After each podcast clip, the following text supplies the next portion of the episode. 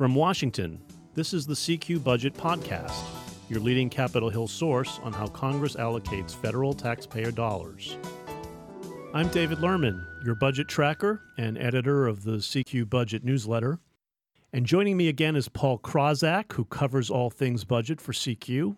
Thanks for being here, Paul. Great to be here, David. So, with Congress in recess this week to celebrate the nation's birthday, we thought we'd take time to look at how much debt the country has taken on over the last 242 years and how much more is coming.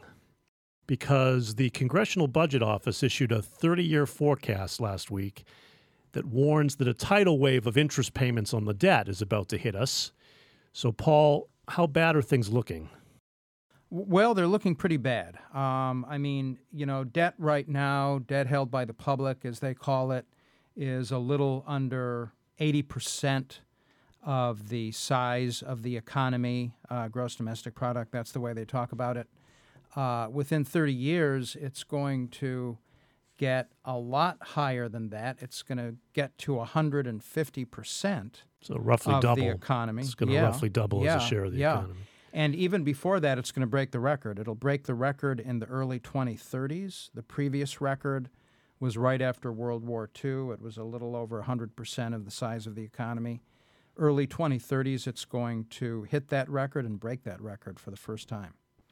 And so, Paul, what is the cause of this coming debt explosion, and, and who's most likely to pay the price?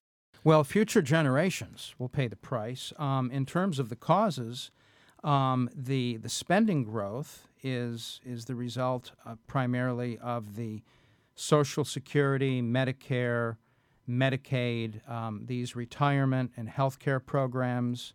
As the baby boomers retire. Right, these- baby boomers retire, health care costs go up. So these programs are go- growing faster than economic growth, and they are the majority of the budget right now, and they're getting bigger and bigger all the time. So you have that growth, and you, you do not have enough revenue collection to pay for all of this. This is why we run deficits. And of course, Congress getting- Congress just made the situation a little worse last year. Well, that's right, because the, the tax cut increases the deficit for a number of years, meaning more borrowing. Um, the budget deal uh, means more borrowing. The, the omnibus spending bill means more borrowing. So this, this increases the debt, short term at least. But long term, you have these government programs which are growing fast, and we are not collecting enough taxes to pay for those programs. So, looking at future generations, uh, you know, what are they going to do? I mean, at some point, there are going to have to be changes made to Social Security and, and Medicare and some of these other programs. Probably it would be a combination of restructuring the programs and a tax increase as well. So if you're a millennial, the message is Trouble ahead. and and a tidal wave of debt means a tidal wave of interest payments on the debt to service it. Yeah, that's right. Um, in fact, the the government's interest costs, the the interest they have to pay on the debt, is really going to explode, um, and that is partly because interest rates will be rising from their very current low levels, but it's mostly because of the the increasing deficits, the increase in the debt, the higher the debt, the higher the interest rates. So interest is going to explode over the next 30 years. And that is a danger because growing interest payments could crowd out funding for other needed programs, right? That, well, that's the main thing. Yes. Tell us what the CBO, the Congressional Budget Office, says about that. Yeah. So a striking point that they make in this report is that uh, 30 years from now, the amount the government pays for interest um, on the debt is going to be as much as the whole Social Security program, and That's a striking. That's a striking. Yeah, statistic- yeah, forecast. because yeah, because Social Security is the largest government program right now. yeah, um, and it will be in 30 years too. But interest will be as much as Social Security. and to give people a feel for how dramatic that is, I looked up the numbers we pay this year. We the government's paying something like three hundred billion dollars this year on interest, and that's a that's a hefty figure. But we're paying close to a trillion dollars on Social Security, s- over like nine hundred eighty billion dollars on Social Security. what this is saying, as you point out, is that interest is going to catch up to Social Security, so that that 300 billion is is really going to hit close to closer to a trillion or more. Right. That's a huge that's a huge jump, and that's and the money has to come from somewhere, right? Right. And the thing about interest payments is um, you're you're paying creditors. You're paying people who loaned you the money. You're none of this is going into government programs. So when you think of It's sort of money going out the window it's just going to pay. out the window. right. It's Yeah. not to pay for any service. It's just going to pay for. Yeah. And, yeah.